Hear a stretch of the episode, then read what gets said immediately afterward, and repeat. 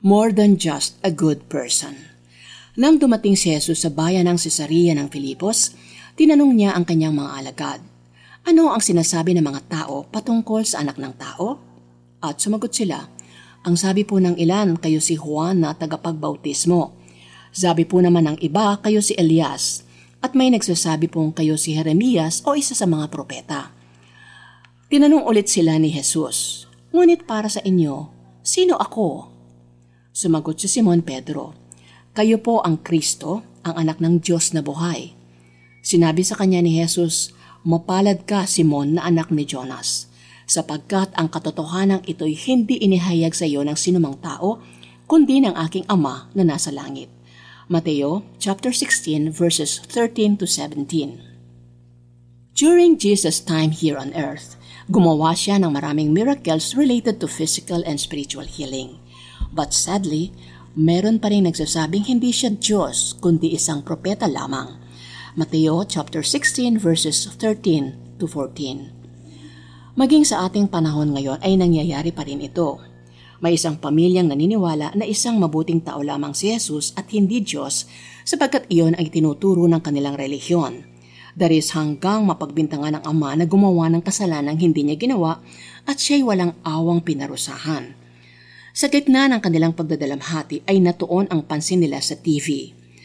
A preacher was teaching about Jesus' grace and forgiveness kung paano inihandog ni Jesus ang kanyang buhay para sa kapatawaran ng ating mga kasalanan at kaligtasan ng ating kaluluwa.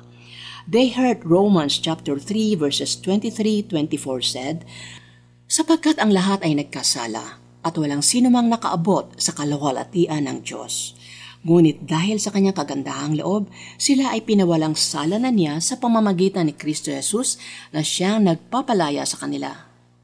It was a pivotal moment in their family's life.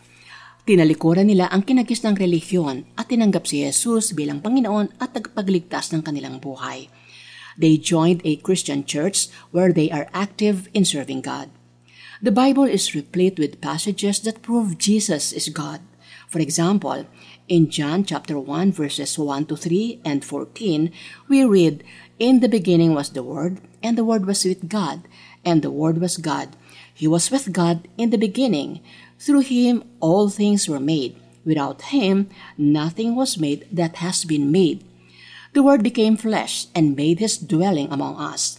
We have seen his glory, the glory of the one and only Son who came from the Father, full of grace and truth. Jesus is the Word that became flesh, the God and Son who is our mediator to the Father. Manalangin tayo. Panginoon, buksan mo ang aking puso sa katotohanang Ikaw, Jesus, ay Diyos na tanging sa pamamagitan mo lamang kami maliligtas sa kaparusahan ng aming mga kasalanan at magkakaroon ng buhay na walang hanggan. Amen. For application, ugaliing magbasa ng Bible upang ganap mong maunawaan ang katotohanan sa pagiging Diyos ni Jesus. Nang dumating si Jesus sa bayan ng Cesarea ng Filipos, tinanong niya ang kanyang mga alagad, Ano ang sinasabi ng mga tao patungkol sa anak ng tao? At sumagot sila, Ang sabi po ng ilan, kayo si Juan na tagapagbautismo. Sabi po naman ng iba, kayo si Elias. At may nagsasabi pong kayo si Jeremias o isa sa mga propeta. Tinanong ulit sila ni Jesus, Ngunit para sa inyo, sino ako? Sumagot si Simon Pedro, kayo po ang Kristo, ang anak ng Diyos na buhay. Sinabi sa kanya ni Jesus, Mapalad ka, Simon, na anak ni Jonas, sapagkat ang katotohanan ito'y hindi inihayag sa iyo ng sinumang tao, kundi ng aking Ama na nasa langit. Mateo chapter 16 verses 13 to 17. Jesus is the Most High God. This is Becky Cabral, the executive producer of the 700 Club Asia. Remember, Jesus is the only one true God He is the Alpha and the Omega, the beginning and the end.